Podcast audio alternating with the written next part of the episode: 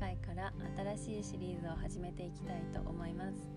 その名前はインドネシア滞在期、人生で一番名前を呼ばれたはちかげつ日本語パートナーズ編ということで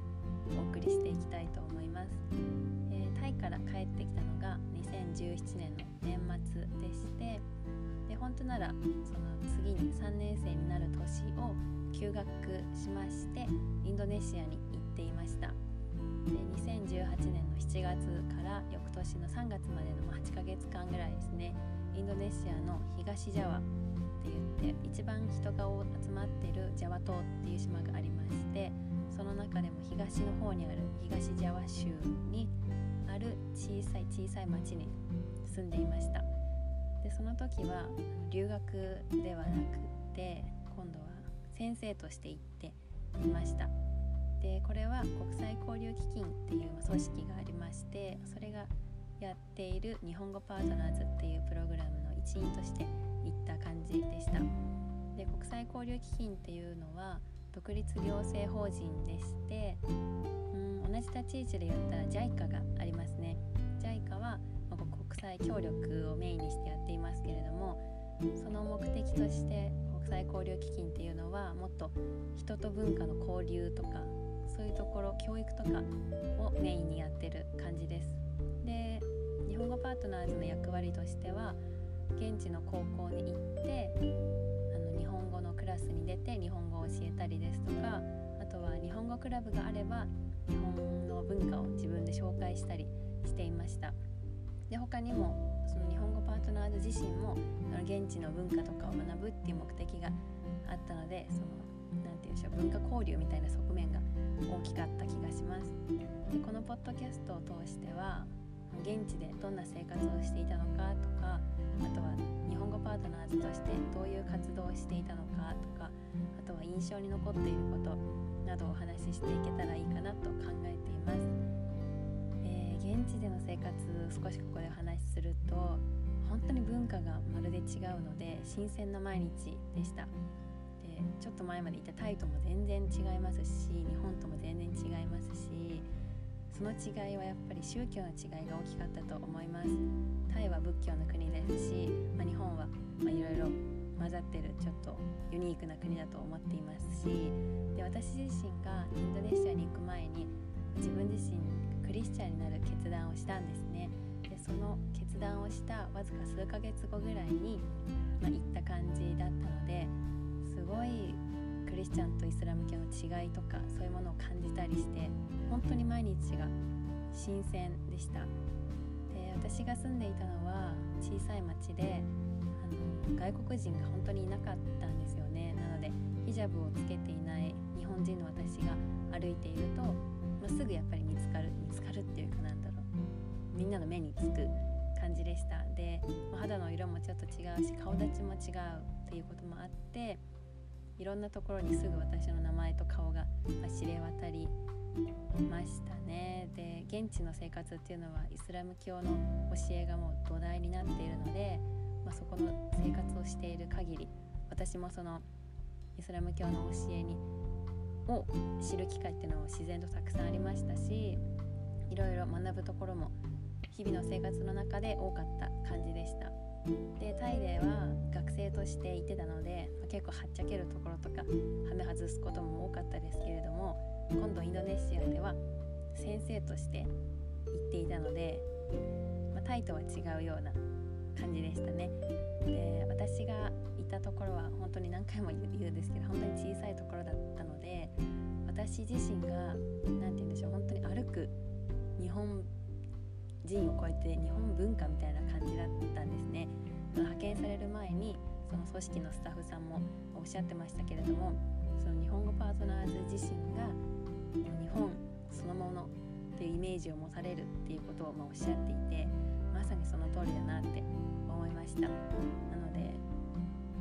ね、あまり日本の悪いイメージを与えたくないっていうか、ありのままの日本を伝えるつもりではいましたけれども、まあ、どっちかって言ったらいいイメージを持たれたいっていうのはまあ当然思うことだったと思います。なので私もできる限りなんて言うんだろう、ちゃんとした感じでいなきゃなっていうピシッとなんか背筋が伸びるような感覚はいつもありました。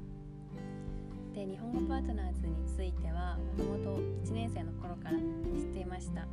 で大学生活を通して一番お世話になった教授がいるんですね。その方はもうあのご退職されているんですけれども、まあ、その方が私がいちねん生の時に日本語パートナーズについて教えてくださりまして、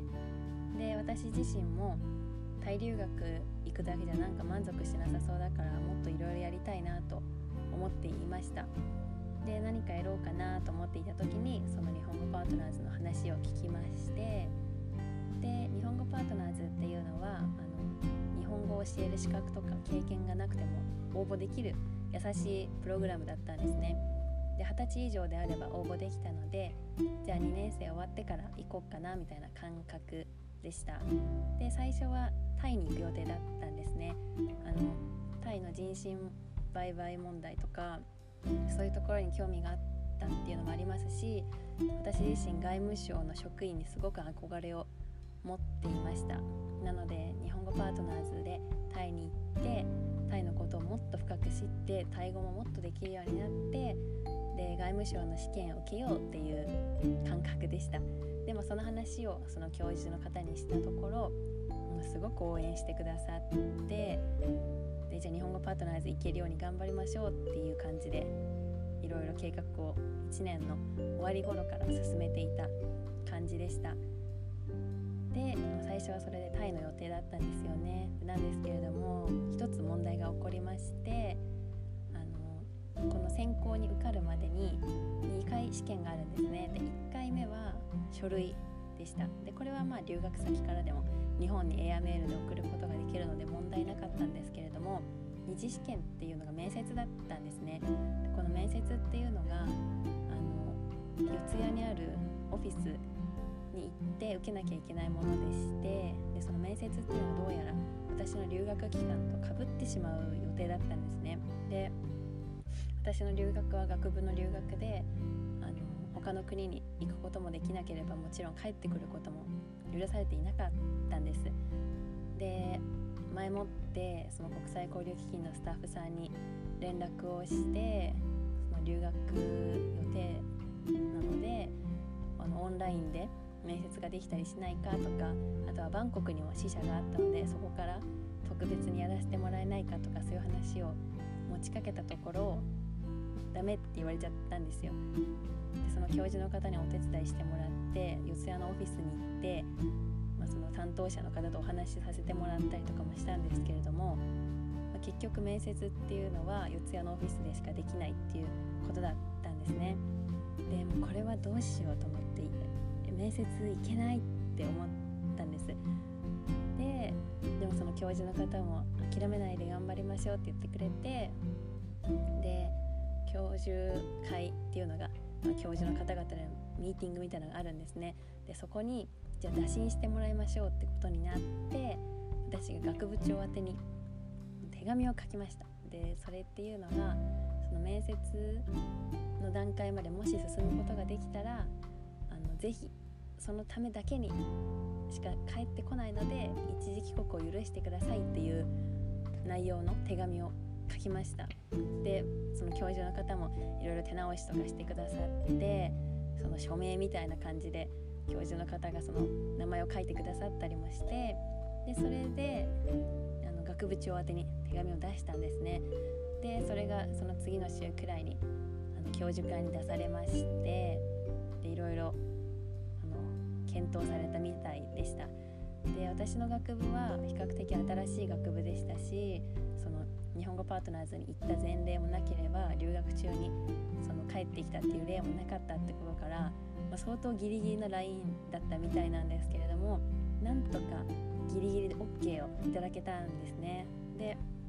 じゃあ留学中でもその二次試験まで日本語パートナーズが進めば特別に帰ってきていいですよって、でもそのためだけにしてくださいねっていうことと、あとは帰ってくる旅費っていうのはあの自費でお願いしますねみたいなで特別に許可をいただきました。本当に今だからこの話できますけど、もうその時は本当に極秘ミッションだったのでルームメイトにも言わずに出て行っちゃったんですね。で、まあ、それがもう本当に申し訳なかったなって思うんですけれども、まあ、それぐらい極秘だったんですね。で、まあ、そんな感じで面接の前の日に着いて、夕方ぐらいに着いて、で次の日スーツを着て面接に行って、でまた次の日朝一でタイに帰るっていう感じでした。で、まあ、そんな感じで無事一次試験も二次試験も突破して日本語パートナーズに内定もらえたみたいな感じでしたね。で、どうしてインドネシアになったかっていうと、本当にタイにいる途中まではタイで出す予定だったんです。なんですけれども、仲良くなった留学生の中のインドネシア人たちっていうのが本当になんて言うんでしょう、私にとって印象的だったんですよね。なんかインドネシアについてすごくいろいろ教えてくれるんですけど、本当に興味をそそるような話ばっかりしてくれたんです。例えば言語が全然違う、母国語がそれぞれ全然違くてコミュニケーションが取れないからインドネシア語っていうのが人工的にできたっていう話をされたりとかして、なんか私としては日本語とかもその中国から影響を受けたりとか土着のものから発展したりとか、そういうものが多かったと思うんですけれども、人工的にそのコミュニケーションを取るために作られるなんてあるんだとかで、それをしない限りみんながコミュニケーション取れないぐらい、そんなにいろんな民族が共存してる国なんだって思って、これは行ってみないとって思ったんですよね。でもそういうこともあって、でその一次め一次試験の書類を提出するほんと数日前ぐらいに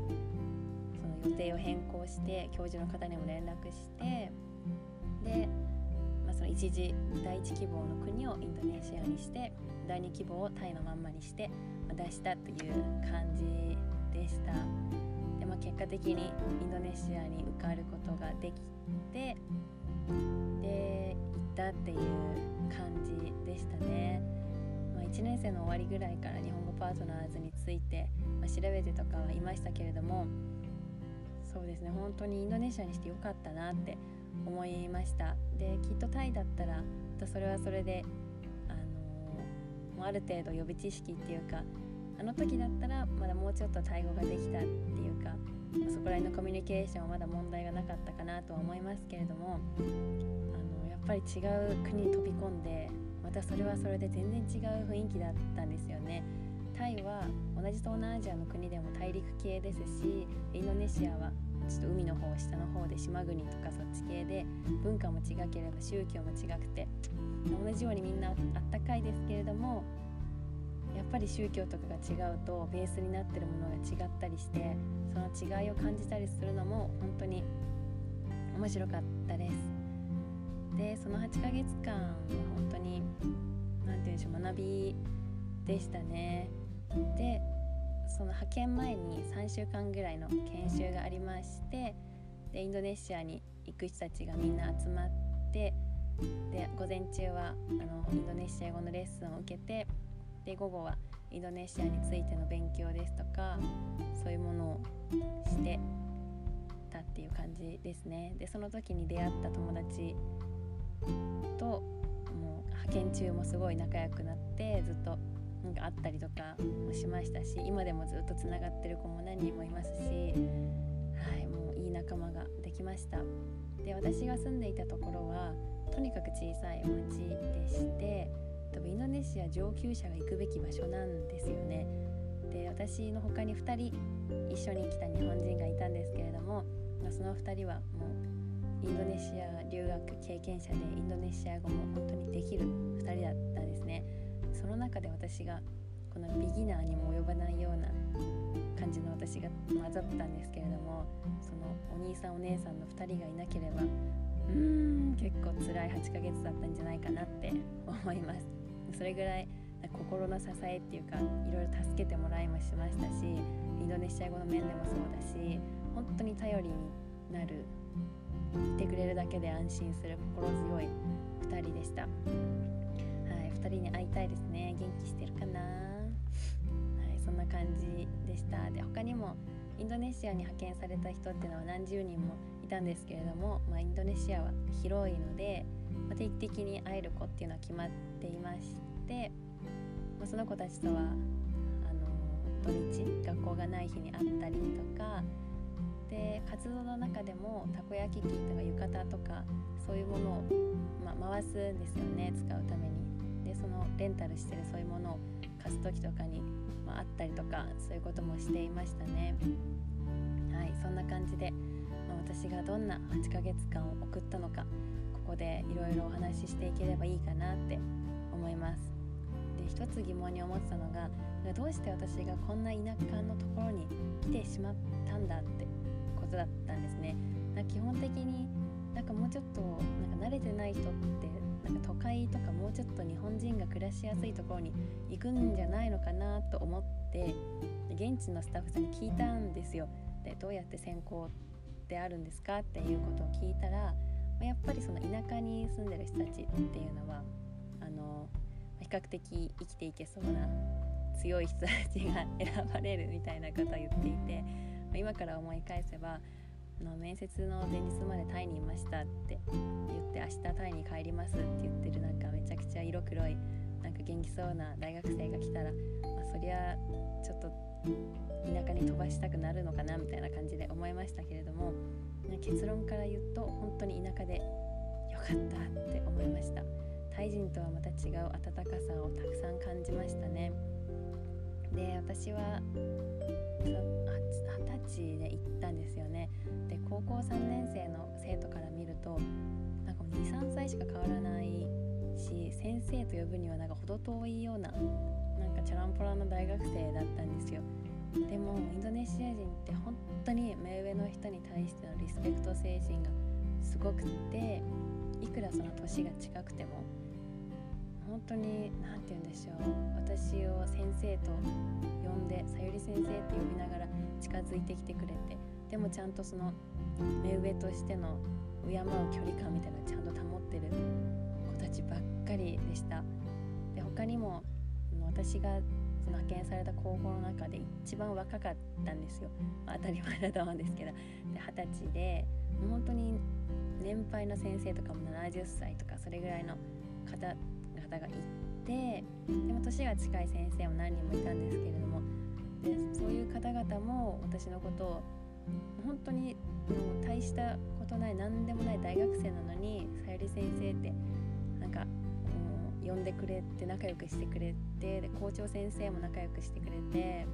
なんか本当にたくさん名前を呼ばれました。で人って一番呼ばれて嬉しいのって名前だなって思ってました。毎日私自分の名前が呼ばれるのってなんか嬉しいですよね。先生って呼ばれるだけじゃなくてなんかさゆり先生って呼ばれるのがなんか本当に愛を感じました。いつもいつも。でインドネシア語であの野菜っていうのがサユールっていうんですよ。でその言葉に愛をつければ、まあ、さゆりっていう風になるんですけど、まあ、時々サユール先生って言われてて、なんかこれはなんかギャグで言ってんのか本当に忘れられてんのか分かんなかったんですけどインドネシア人よく冗談言って笑い合ってるので、まあ、そんな感じでしたけれども、まあ、とにかく一番名前を呼ばれたはちかげつかんだったなって思います。でただの二十歳の大学生がこの文化も言語も宗教も全く違う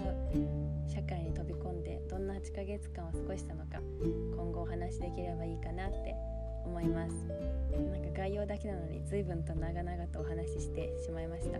で一時帰国の話は本当に今だからこうやってお話しできますけれども、当時は本当に大変でした。もう本当に極秘のミッションだったので一人でいろいろやってましたね。でその書類とかを全て揃えるのもタイで揃えたり、健康診断とかもタイで受けたり、で一つ一つの書類を提出して再提出とかも何回もあったので、そのたびにタイから送ったりしていました。はい、そんな感じで苦労して、はい、なんとか無事合格することができていくことができました。でこの二十歳で何もなんて言うんでしょう、フレッシュな時期なんて言うんだろう、なんか感性豊かな時に行けたのがまた良かったのかなって思ったりしました。はい、大学生のうちにたくさん経験したいと思ってやっぱ休学しようって思ってたわけですけれども、その選択は本当に正しかったなって思います、はい、前置きがずいぶん長くなってしまいました。えー、っと明日からお楽しみに聞いていってください。じゃあ今日はここまでにしたいと思います。ありがとうございました。